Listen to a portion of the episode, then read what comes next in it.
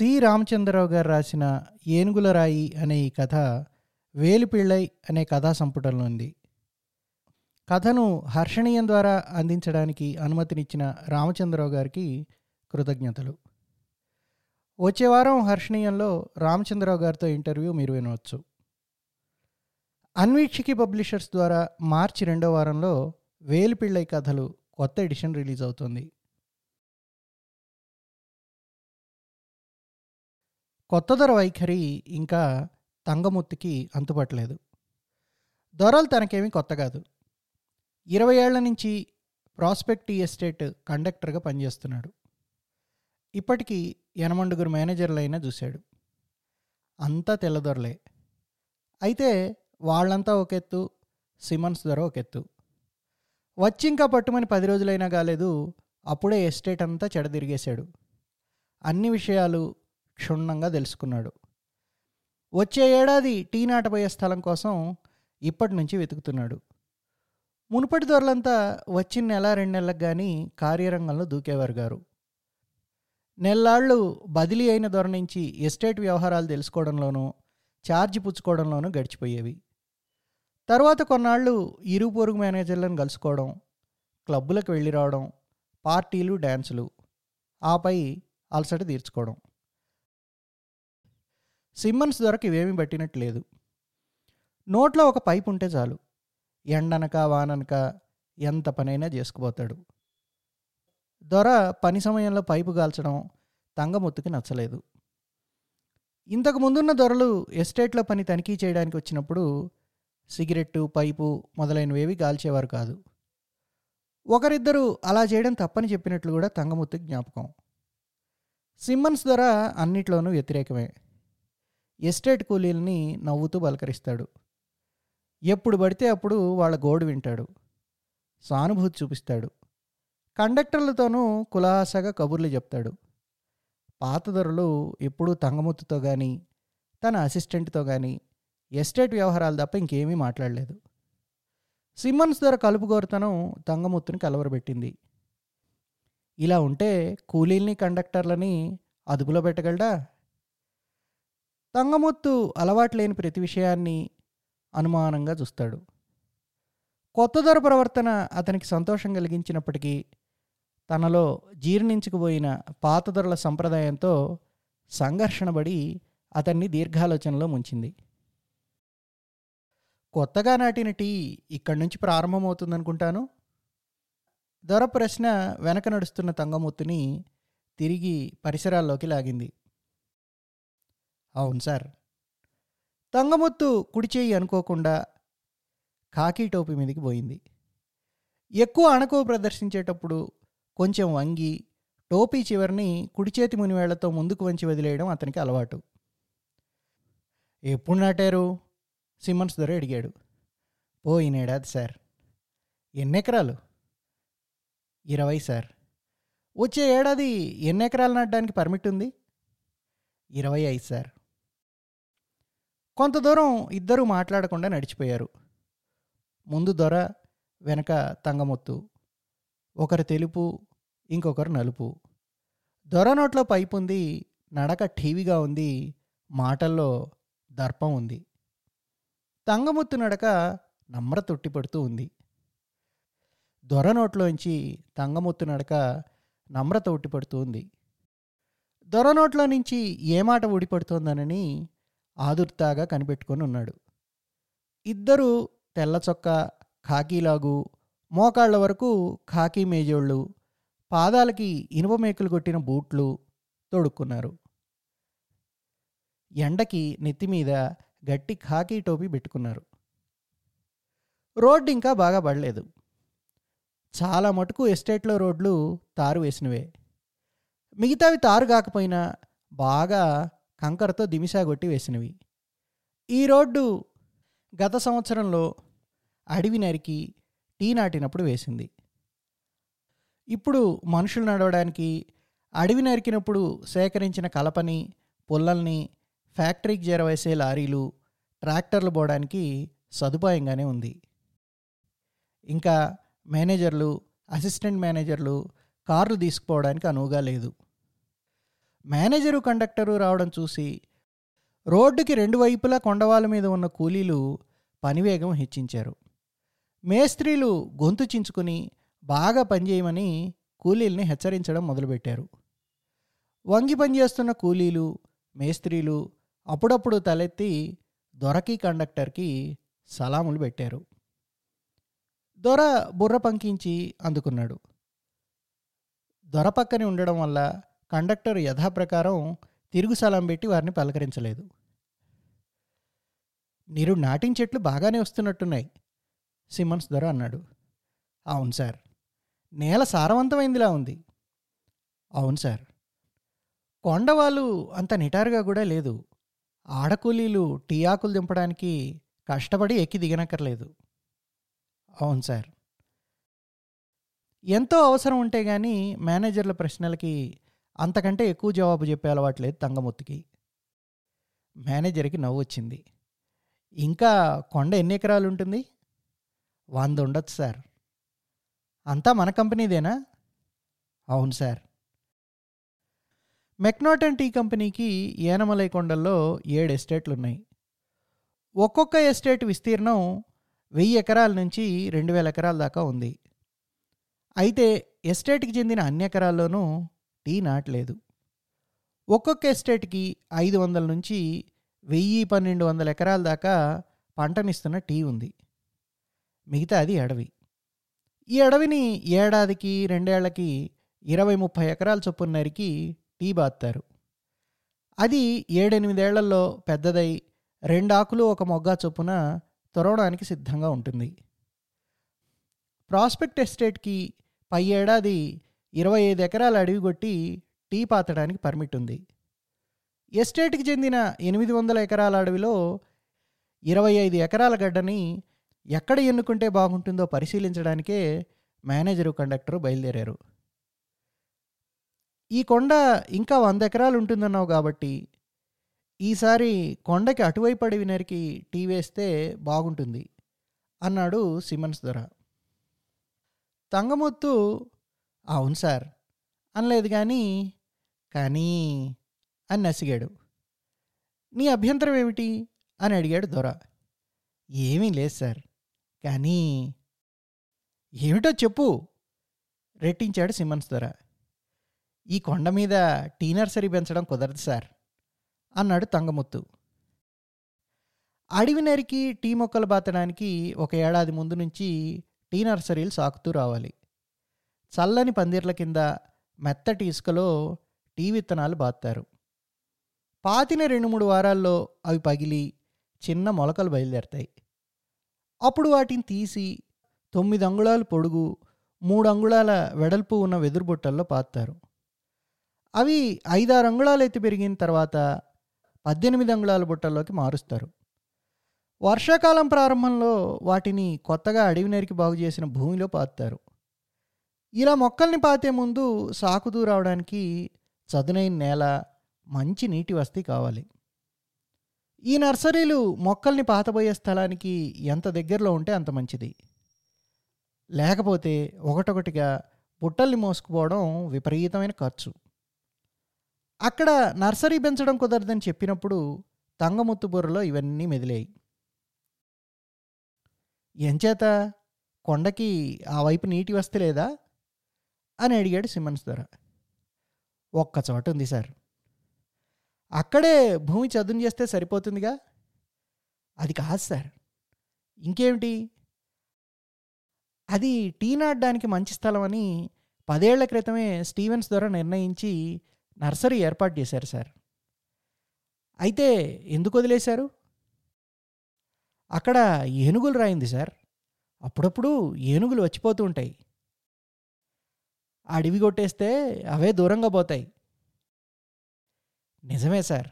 కానీ ఆ స్థలంలో నర్సరీ ఉండనేమోమని ఏనుగులు పంతం పట్టాయి సార్. నాన్సెన్స్. నిజమే సార్. సిమ్మన్స్ ద్వారా ఒక్క క్షణం ఆలోచించాడు. పద ఆ ఏనుగులు రాతిని చూద్దాం అన్నాడు. చుట్టూ పెరిగిన గుబుర్ని రెండు చేతులతో దప్పించుకుంటూ అడవిలో కాలిబాట మీద మేనేజరు కండక్టరు ప్రయాణం సాగించారు. అరమైలు నడిచిన తర్వాత పదేళ్ళ క్రితం చెట్లు కొట్టి బాగు చేసిన ఒక ఎకరం నేల కనబడింది. ఈ పదేళ్ళలో చిన్న చిన్న మొక్కలు గడ్డి పెరిగి ఆ చదును చేసిన ఆ పాత నర్సరీ స్థలాన్ని కప్పివేశాయి. ఇంకా వెదురు పందిళ్ళ తాలూకు కొన్ని కర్రలు తాళ్ళు చూచాయగా కనిపిస్తున్నాయి. అప్పుడప్పుడు ఏనుగులు తీసుకొచ్చి తినిపారేసిన వెదురు ముక్కలు ఆకులు కందగడ్డలు చిందరవందరగా చిమ్మున్నాయి. చుట్టుపక్కల ఏనుగులద్దెలు తాటికాయలాగా పడి ఉన్నాయి. నర్సరీకి పది గజాల దూరంలో ఒక పెద్ద రాయి రెండు ముక్కలుగా బద్దలై విడిపోయింది. అదే సార్ ఏనుగుల రాయి అన్నాడు తంగముత్తు. దొరకి జరిగిన విషయం సవిస్తరంగా వినాలని కుతూహలంగా ఉంది. కానీ పని సమయంలో మూఢనమ్మకాల గురించి కండక్టర్తో చర్చించడం అంత ఆదర్శప్రాయమైన పని కాదేమోనని అనిపించింది. నిజానికి ఇది ఎస్టేట్ పనికి సంబంధించిందేనని సమాధానపరుచుకున్నాడు. అసలు ఏం జరిగింది? కాల్ చేసిన నుసిని బయటికి తీసేయడానికి పైపుని పక్కనున్న చెట్టు మొదల మీద కొడుతూ దొర అడిగాడు. తంగముత్తు గొంతు సవరించుకున్నాడు. కడకరైకి ఏనుగులకి అవినాభావ సంబంధం. నిజానికి కాళాజాతికంతకీ ఏనుగులు చిరపరిచితులే లక్ష ఎకరాల అడవిలో అవిచ్ఛిన్నంగా తిరిగాడే ఏనుగుల మందలకి గవర్నమెంట్ అనుమతించిన ఐదు వందల ఎకరాల్లో సారవంతమైన ఎకరం రెండు ఎకరాల కోసం వెతుకులాడే కాడా గుంపులకి ఆయువు పొట్టులు అడవిలో పారే సెలయేళ్ళు. ఎక్కడెక్కడ తిరిగి వచ్చినా ఏనుగు కాడ సెలయేళ్ళ పక్కనే ఉనికి ఏర్పాటు చేసుకోవాలి. ఇద్దరూ రోజుకి ఎన్నోసార్లు తటస్థపడుతుంటారు ఒకరంటే ఒకరికి భయం అనుమానం లేవు. కాడాకి ఏనుగు పవిత్రమైంది. ఏనుగు బలం సాహసం టీవీ అందం కాడాలో ఆశ్చర్యం సంభ్రమం నమ్రత భక్తి కలిగిస్తాయి. అందుకు ప్రతిచిహ్నంగా ఏనుగు కాడ జోలికిపోదు వంద గజాల దూరంలో కాడ నడిచిపోతుంటే చూసి చూడనట్టు ఊరుకుంటుంది. కాడాలందరికీ ఏనుగుల ఆరాధ్యాలైతే కడకరైకి సన్నిహిత స్నేహితులయ్యాయి. ఊహ వచ్చినప్పటి నుంచి అవి అతన్ని సమ్మోహితుడిని చేశాయి. ఆకులతోనూ గడ్డితోనూ వేసిన గుడిసెల్లో రాత్రిళ్ళు తల్లిదండ్రి మధ్య పడుకుని ఏనుగుల గురించే ఆలోచించేవాడు. నక్క కోతల మధ్య అడవి పంది అరుపుల్లో కోతి కిచకిచల్లో ఏనుగు ఘీంకారం వినిపించినప్పుడు అతనికి ప్రాణం లేచి వచ్చేది ఏనుగుల కథలు చెప్పమని తల్లిని తండ్రిని వేధించేవాడు. కడకరై తాత ముత్తాతలు ధైర్య సాహసాలకి ప్రసిద్ధికెక్కారు. అతని తాత ఎన్నోసార్లు మదపటేనుగు భయం నుంచి కాడా జాతిని రక్షించాడు. ఒకసారి అడవిలో గడ్డి కోసుకుని వస్తున్న కాడా స్త్రీని మదపుటేనుగు దొరుకుతుంటే అడ్డుపడ్డాడు ఏనుక్కి కోపం రెచ్చిపోయింది. స్త్రీని వదిలేసి అతని మీద కసి తీర్చుకోవడానికి ఉపక్రమించింది. ఎంతోసేపు ఏనుగు వెనకాలే దాక్కుని తప్పించుకోవడానికి ప్రయత్నించాడు అతను. ఏనుగు మెడ బొద్దుగా పొట్టిగా ఉంటుంది. వెనకనున్న మనిషిని మెడ తిప్పి చూడలేదు. కానీ మదపటేనుగు బుద్ధి చాలా సూక్ష్మమైంది. ఒకే వైపు గిరగిరా తిరిగి అతన్ని తొండంతో పట్టుకోవడానికి ప్రయత్నిస్తున్నదల్లా ఈసారి రెండో వైపుకి తిరిగింది. కడకరై తాతకి ప్రళయం ఎదురైంది. అతను మాత్రం ఏం తక్కువాడు కాదు. వెంటనే ఏనుగు కాళ్ళ మధ్య దూరి తోక పట్టుకున్నాడు. ఏనుగు ఎంత ప్రయత్నించినా విదిలించలేకపోయింది. అతని పట్టు జంతువుకి చక్కిలిగింతలు పెట్టింది. ఒకే భయంతో అది అడవిలోకి పరుగుదీసింది సమయం కనిపెట్టి అతను పట్టొదిలేసి నేల మీద కూలబడ్డాడు. మళ్ళీ మొదపటేనుగు ఆ పరిసర ప్రాంతాల్లో కనిపించలేదు. కడకరై తండ్రికి ఏనుగులంటే ఎంతో అభిమానం. అతని పడుచుదనంలో జరిగిన సంగతి. అప్పుడు తన గుడిసెకి నాలుగైదు వందల గజాల దూరంలో చెరువు ఉండేది. అందులో స్నానం చేయడానికి నీళ్ళు తాగడానికి ఏనుగులు వేసంకాలంలో వస్తూ ఉండేవి. అతను ఎత్తైన చెట్టు కొమ్మల్లో దాక్కుని చూసి ఆనందించేవాడు.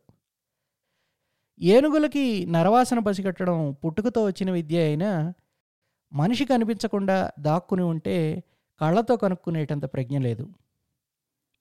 ఒకనాడు ఆ గుంపులో మగయ్యను కణతల కింద రంధ్రంలోంచి చమురు గారడం చూశాడతను వెంటనే ఏనుగు మదించిందని మస్తులో ఉందని గ్రహించాడు. మగ ఏనుగులు అప్పుడప్పుడు మస్తులో ఉంటాయి. అప్పుడు అవి ఉగ్రరూపం ధరించి కనుచూపు మేరలో సర్వం ధ్వంసం చేస్తాయి. మనిషి కనిపిస్తే రక్తపు ముద్దగా తొక్కి తాండవం ఆడతాయి మనుష్యులను చంపిన మొదటి ఏనుగులను కాల్చి చంపడానికి ప్రభుత్వం ప్రయత్నం జరుపుతుంది. ఈ ఏనుగు మదించి అడవిలో పుల్లలు కొట్టుకోవడానికి వెళ్ళిన ఇద్దరు ముగ్గురు మనుషులను చంపిందని వినగానే దానిని చంపిన వాళ్ళకి బహుమానం ప్రకటించింది గవర్నమెంటు.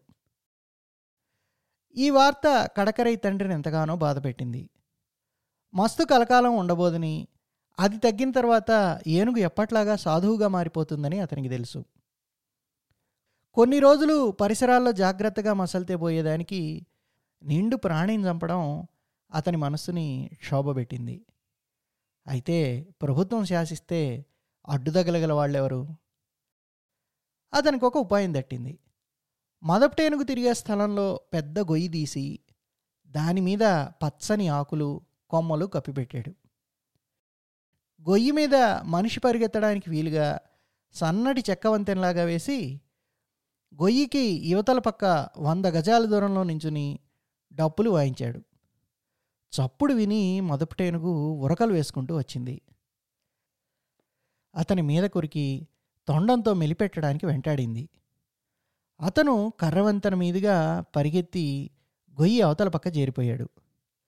తరుముకొస్తున్న ఏనుగు గోతిలో పడిపోయింది. ఏనుగుది అంతస్థూలకాయమైన మనిషితో సమానంగా పరిగెత్తగలదు. ఒక్కొక్కప్పుడు ఓడించనగలదు. అయినా దాని ప్రాణం కాపాడడం కోసం ఆ మాత్రం సాహసించడం అవసరం అనిపించింది అతనికి.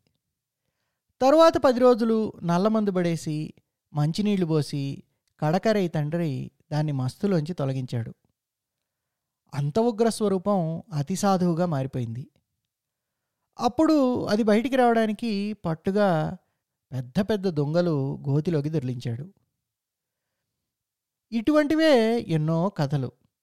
వింటుంటే కడకరై ఒళ్ళు గగురు పొడిచేది. ఏనుగులంటే విపరీతమైన ప్రేమ అతన్ని ఆవరించేది. వాటిని మననం చేసుకుంటూ నిద్రపోయేవాడు.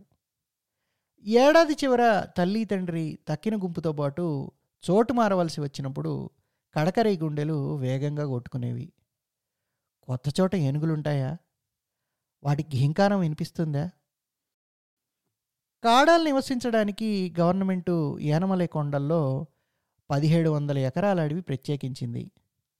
అందులో అందులో కలపగొట్టి అమ్మడానికి ఏనుగుల్ని నల్లకోతుల్ని పట్టడానికి వీల్లేదు కానీ వంట చెరుకు సేకరించుకోవచ్చు. అడవి మేకని దుప్పిని పందిని పట్టి తినొచ్చు.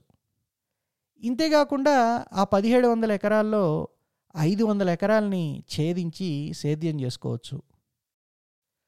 కాడా గుంపులు ఏడాదికి నాలుగైదు ఎకరాల చొప్పున అడవి నరికి రాగులు జొన్నలు కాయగూరలు పండిస్తారు. ఏడాది చివర ఆ స్థలం వదిలిపెట్టి వారికి కేటాయించబడిన ప్రాంతంలో కొత్త స్థలం కోసం వెతుక్కుంటూ పోతారు. సాధారణంగా పాత చోటికి తిరిగి పదిహేనేళ్ళ వరకు రారు. ఇలా తిరగడంలో ఎప్పుడు ఏనుగుల చేరువలో లేని ప్రదేశానికి చేరవలసి వస్తుందోనని కడకరై బాధ. కడకరై కొంచెం పెద్దవాడై ఏడెనిమిది సంవత్సరాల వయసు వచ్చేటప్పటికి గుడిసె చుట్టుపక్కల చెట్టడవిలో ఏనుగుల గుంపుల కోసం వెతకడం ప్రారంభించాడు. ఏనుగులు అరమైలు దూరంలో ఉండగానే ఘీంకారం వెదురు బొంగులు విరిగిన ఫెళఫెళలు వినిపించేవి. తనను చూస్తే అవి పారిపోతాయని అతనికి తెలుసు. జాగ్రత్తగా చెట్టు చాటుకో రాయి చాటును నక్కి గంటల తరబడి తనివిదీరా చూసేవాడు. చూసిన కొద్దీ వాటి గాంభీర్యం అమాయకత్వం అతన్ని పరవశం చేసేవి. దగ్గరికి వెళ్ళి తొండం మీద ఆప్యాయంగా నిమరాలని మంచి పళ్ళు కందమూలాలు తినిపించాలని ఆశగా ఉండేది. అయితే ఆ వయస్సులో అతను సాహసించలేకపోయాడు. ఈ విషయం గుంపులో బొక్కిపోయింది. తల్లిదండ్రుల చెవిన కూడా పడింది. పగలల్లా కడకరై పొలంలో పనిచేయాలి. రాత్రి కొడుక్కి నిద్రపట్టే వరకు పక్కలో వేసుకుని కథలు చెప్తాడు. కునుకుబట్టిన తర్వాత గుడిసె మూలలో ఉన్న వేరే పక్కలో వేస్తాడు. అయితే తల్లి తండ్రి కబుర్లు చెప్పుకుంటూ నెమ్మదిగా నిద్రలో మునిగిపోయేసరికి కడకరై ఒక నిద్ర తీసి ఏనుగుల్ని కలుసుకోవడానికి సిద్ధంగా ఉండేవాడు. మొదట్లో ఏనుగుల కోసం మైళ్ళు మైళ్ళు తిరగాల్సి వచ్చింది. ఏనుగుల అలవాట్లు తండ్రి చెప్పిన కథల వల్ల కడకరైకి చూసాయిగా తెలుసు. రోజుకి సరిపడే ఆరు వందల పౌండ్ల ఆకులు అలములు సంగ్రహించుకోవడానికి ఒక్కొక్క ఏనుగు కనీసం పది మైళ్ళ అడవైనా గాలించాలి. ఏనుగులతో పాటు పది మైళ్ళ ప్రయాణానికి సిద్ధపడి వెళ్ళేవాడు కడకరై. దూరంగా ఏనుగులు చప్పుళ్ళు వినిపించేవి. ధ్వని బట్టి దూరాన్ని లెక్కగట్టడం కాడాలకి ఒగ్గుపాలతో నేర్పిన విద్య.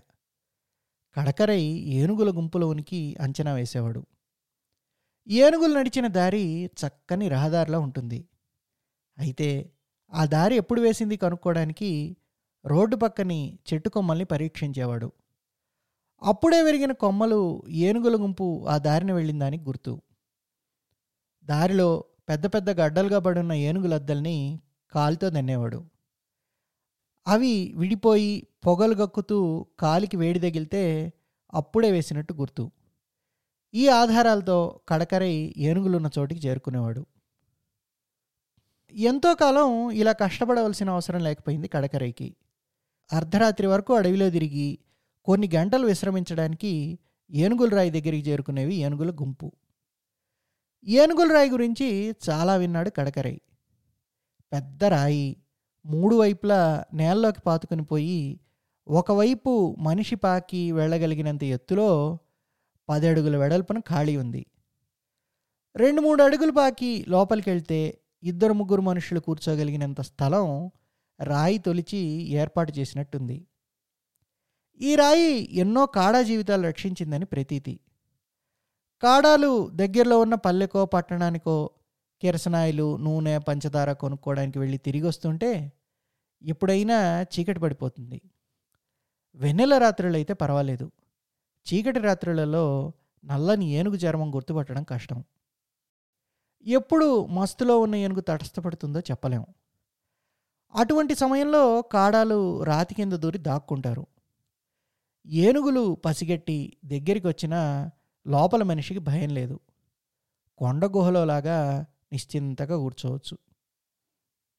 అయితే కొండ గుహకి ఏనుగు ప్రవేశించగలిగినంత ద్వారం ఉండవచ్చు. ఈ రాతిలో ప్రవేశించడానికి రెండు అడుగుల ఖాళీ కంటే ఎక్కువ లేదు. బయట జంతు భయం వల్ల ఎక్కువసేపు లోపలే ఉండిపోవాల్సిన పరిస్థితి ఏర్పడితే వంట చేసుకోవడానికి చలిమంట వేసుకోవడానికి మూడు రాళ్ళు కొన్ని ఎండుపుల్లలు రాతి లోపల ఎప్పుడు భద్రపరిచించుతారు కాడాలు. మొదట ఏనుగుల రాయి చూసినప్పుడు గుర్తుపట్టలేదు కడకరై. అడివంతా తిప్పి చివరికి ప్రతి రాత్రి తనని ఏనుగులు అక్కడికి తీసుకెళ్ళేసరికి అనుమానం కలిగింది. ఎన్నో రోజులు రాయి వెనకాలే నక్కి చూశాడు. రాతి చుట్టూ ప్రదేశాన్ని చక్కగా చదును చేసుకున్న ఏనుగులు. అక్కడ పడుకుని కూడా తెచ్చుకున్న కొద్ది ఆకుల్ని రెమ్మల్ని సావకాశంగా తొండంలో మెలిబెట్టి నోట్లో తోసుకునేవి. ఆడ ఏనుగులు చిన్నపిల్లలకి పాలు గుడిపేవి. పిల్లలు తొండ నోటికి అడ్డం రాకుండా పైకి ఎత్తిపెట్టి నోటితో పొదుగుని పెట్టుకొని తాగేవి. తిండైన తర్వాత ఏనుగులు ఆడుకునేవి. ఒక్కొక్కప్పుడు పోట్లాడుకునేవి. కొన్ని ప్రేమ కలాపం సాగించేవి. ఎక్కువ అలసిపోయినప్పుడు రాతి కానుకొని శరీరాన్ని తోముకునేవి. చూసిన కొద్దీ కడకరై ముగ్ధుడైపోయేవాడు. రోజులు గడిచిన కొద్దీ కడకరై దూరం నుంచి చూసి ఆనందించడంతో తృప్తి పొందలేకపోయాడు. అతనికి ఏనుగుల మీద అభిమానం నమ్మకం ఎక్కువయ్యాయి. ఒక రోజున ఏనుగులు రాకముందే రాతిలో దూరి పడుకున్నాడు. మనిషి లోపల ఉన్నట్టు వాసన వల్ల గ్రహించి తొండం లోపల చూపించడానికి ప్రయత్నించే ఏనుగులు. కానీ తొండం ఎంతో లోపలికి పోలేదు. రాతిలో కడకరైకి ఒక పక్క భయం ఒక పక్క ఆవేశం. ఏనుగులు. చేతికి అందేటంత దూరంలో ఏనుగులు. తనేం చేస్తున్నది తనకే తెలియలేదు. రాత్రి తినడానికి తెచ్చుకున్న చెరుకు ముక్కలు అరటిపళ్ళు లోపలికి చాచిన తొండాలకి అందించాడు. వాటిని ఏనుగులు నోట్లో పెట్టుకుంటుంటే కడకరై ఒళ్ళు మర్చిపోయాడు. అప్పటి నుంచి రోజు ఏదో ఒకటి ఏనుగులు తినడానికి తీసుకెళ్ళేవాడు. ఏనుగులకి అతనికి మధ్య ఇలా ప్రారంభమైన మైత్రి కొంతకాలానికి ఎడతెగిన స్నేహంగా పరిణమించింది. గుంపులో ప్రతి ఏనుగుని కడకరై గుర్తుపట్టగలడు. ప్రతిదాన్ని పేరు పెట్టి పిలిచేవాడు. పొమ్మన్నన్ మైలన్ కులకడ వీంబన్ ఆనకట్టై కరుప్పాయ్ లక్ష్మి ఇంకా ఎన్నో పేర్లు. ఇప్పుడు తను రాతి కింద దాక్కోవలసిన అవసరం లేదు. రాతి మీదకి ఎక్కి ఒక్కొక్క ఏనుగుని పేరు పెట్టి పిలిచి కొబ్బరి ఆకులు వెదురాకులు అరటిపళ్ళు రాగులు చోళ్ళు ఏవి దొరికితే అవి పెట్టేవాడు. ఏనుగులు ఆప్యాయంగా అందుకొని తినేవి. కడకరైకి పన్నెండో ఏడు వచ్చే వరకు తల్లిదండ్రితో గుడిసెలోనే పడుకునేవాడు. పెద్దవాళ్ళు నిద్రపోయిన తర్వాత గుడిసె విడిచిపెట్టి ఏనుగుల రాయి దగ్గరికి పోయి తిరిగి తెల్లవారక ముందే వచ్చి పక్కలో పడుకునేవాడు. పన్నెండో ఏడు రావడంతో అతను మగవాళ్ళ సత్రాకి వెళ్ళవలసి వచ్చింది. కాడాల్లో పన్నెండేళ్ళకు మించిన పిల్లలు తల్లిదండ్రితో గుడిసెలో పడుకోవడానికి వీల్లేదు. ఆ వయసు వాళ్ళు రాత్రిళ్ళు పడుకోవడానికి గుంపుకి రెండు సత్రాలు ఉంటాయి ఒకటి మగవాళ్ళకి రెండవది ఆడపిల్లలకి. పెళ్ళయ్యే వరకు వాళ్ళు అక్కడే పడుకోవాలి. సత్రం నడపడానికి పిల్లల యోగక్షేమాలు చూడడానికి హద్దులో ఉంచడానికి ముసలి పెద్దలు ఆడవారి సత్రానికి అవ్వ మగవారి సత్రానికి తాత సత్రంలోనే పడుకుంటారు. పిల్లలు రాత్రిళ్ళు సత్రం విడిచిపోకూడదనే ఆంక్ష కఠినంగా పాటిస్తారు కాడలు. అయినప్పటికీ అప్పుడప్పుడు మగపిల్లలు తాత కళ్ళుగప్పి ఆడపిల్లల సత్రంలో ప్రియురాళ్ళను కలుసుకోవడానికి వెళ్ళడం లాంటివి జరుగుతూనే ఉంటాయి. కడకరైకి వర్షాకాలం అంతా సత్రం జీవితం బాధ అనిపించలేదు వర్షాకాలంలో ఏనుగులు కొండల కిందున్న కీల్పోలచ్చికి వెళ్ళిపోతాయి. వేసంకాలం సమీపిస్తుందనగా ఎండవేడి భరించలేక నాలుగైదు వేల అడుగుల ఎత్తు కొండల్లో ఉన్న ఏనుగుల రాయి ప్రాంతానికి చేరుకుంటాయి. ఈ ఆరు నెలల్లో కడకరై ఒక్క రాత్రి కూడా ఏనుగుల్ని చూడకుండా గడపలేడు. జనవరి నెల ప్రారంభంలో ఏనుగుల ఘీంకారం వినిపించినప్పుడు మగత నిద్రలో ఉన్న కడకరై ఒళ్ళు గగురు పొడిచింది. లేచి సత్రం తాత కంటపడకుండా బయటపడ్డాడు. ఆనకట్టైకి చెరుకు ముక్కలంటే ఎంతో ఇష్టం. వీంబన్కి కొబ్బరికాయలుంటే ఇంకేమీ అక్కర్లేదు. ఇప్పుడు అవన్నీ ఎక్కడి నుంచి తెస్తాడు? తండ్రి ఎకరన్నర పొలంలోకి వెళ్ళి పొన్న చెట్టు కొమ్మల్లో అరవై అడుగుల ఎత్తున ఆకులు కొమ్మలతో పదిలంగా చేసిన గాలిలోంచి రాగులు చోళ్ళు అరటిపళ్ళు బయటికి తీసి పంచెలో భద్రపరుచుకొని ఏనుగుల రాయి దగ్గరికి ప్రయాణమయ్యాడు. కడకరై రాత్రిళ్ళు సత్రం విడిచి వెళ్తున్న విషయం అట్టే కాలం దాగలేదు. ఆడసత్రంలో అమ్మాయిల కోసం వెళ్తున్నాడని నింద మోపారు. పంచాయతీ ఏర్పాటు చేసి శిక్ష వేయాలన్నారు. తను ఏ అమ్మాయి కోసమో వెళ్ళడం లేదన్నాడు కడకరై. కానీ ఎక్కడికి వెళ్తున్నాడో చెప్పలేదు. చెప్తే ఆటంకాలు పెడతారని అతని భయం. ఆడసత్రంలో ఎవరిని కలుసుకోవడానికి వెళుతున్నది నిరూపించలేకపోవడం వల్ల అతన్ని దండించలేదు. కానీ కొందరు పెద్దలు రాత్రిళ్ళు పొదల్లో పొంచి అతను ఎక్కడికి వెళుతున్నది కనిపెట్టడానికి ఉపక్రమించారు. దాంతో రహస్యం బయటపడిపోయింది. పెద్దలు ఇంత పిచ్చి కొడదన్నారు. తల్లి తండ్రి నయాన భయాన వారింపచూశారు బయట స్నేహితులు ఘీంకరించి పిలుస్తుంటే ఎంత ప్రయత్నించినా కడకరై సత్రంలో నిద్రపోలేకపోయాడు. కడకరై తండ్రికి పరిస్థితి అర్థమైంది. కొడుకు స్వేచ్ఛని అరికెట్టి ప్రయోజనం లేదని పెద్దలకి నచ్చజెప్పి ఒప్పించాడు. ఈ వేసంగికి కడకరై ఏనుగులరాయి దగ్గరికి వెళ్ళగానే కళ్ళనీళ్ళు తిరిగాయి. అక్కడ ఏనుగులు లేవు. అవి చదును చేసుకున్న స్థలం లేదు. దట్టమైన అరణ్యం లేదు. అడవి కొట్టి మెక్నాటన్ టీ కంపెనీ అక్కడ నర్సరీ ఏర్పాటు చేసింది. చల్లని ఆకుపందిళ్ళ కింద నవనవలాడే టీ నారు. ఆ నారుని అడవి మృగాలు తొక్కి పాడు చేయకుండా చుట్టూ కొయ్యలకు కొట్టిన ముళ్ళతీగ. ముళ్ళతీగ కానుకొని ఏనుగుల రాయి. ఏనుగుల రాయి పేరుకు మాత్రమే అక్కడ పడింది. ఏనుగులకు చిక్కకుండా మనిషి లోపల దూరి దాక్కోవడానికి ఇంక అది పనికిరాదు.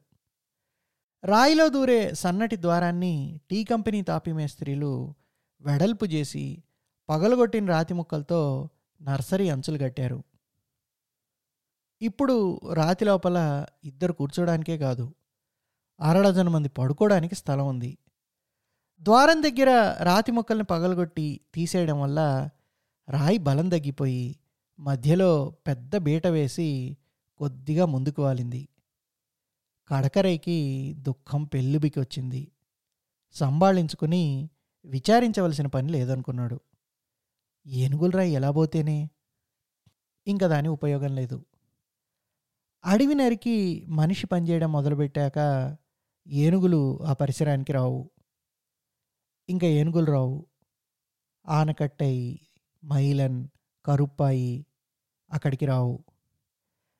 కడకరైకి తిరిగి దుఃఖం కట్టలు తెంచుకుని వచ్చేసింది. మొలకి చాలీ జాలకుండా కట్టుకున్న పంచి చెంగుతో కళ్ళు మొహం తుడుచుకున్నాడు. ఏనుగుల కోసం తెచ్చిన కొబ్బరికాయలు అరటిపళ్ళు రాయి దగ్గర పెట్టి స్నేహితుల్ని వెతకడానికి బయలుదేరాడు. ఎంతో దూరం వెళ్ళకుండానే కడకరైకి ఏనుగుల జాడ కనిపించింది. తన్ని కలుసుకోవడానికి రాతి సమీపానికి వచ్చి నరికిన అడవిని చూసి పారిపోయాయన్నమాట. దగ్గరలోనే ఉన్న సెలయేటికి పోయి ఉంటాయి. కడకరై ఏటి ఒడ్డుకి పరిగెత్తాడు. ఏనుగులు స్నానం చేస్తున్నాయి. కొత్త పరిసరాల్లో కడకరైకి స్నేహితుల మీద నమ్మకం కొంచెం సడిలినట్టయింది. దగ్గరికి వెళ్ళడమా మానడమా? అని తటపటాయించాడు. చెట్టు చాటు నక్కి మృదువుగా కూనిరాగం తీశాడు. కూలా కాడా తొండంతో నీళ్ళు వీపు దగ్గరికి చేరుకున్నారు. ఎంత రూపు మారిపోయినా ఏనుగురాయి మీద జిమ్ముకుంటున్న కూలాకాడ వెనక్కి తిరిగి చేట చెవులు రెక్కించి చూసింది. కడకరై మొహం వికసించింది. మళ్ళీ పాడాడు వీంబాన్.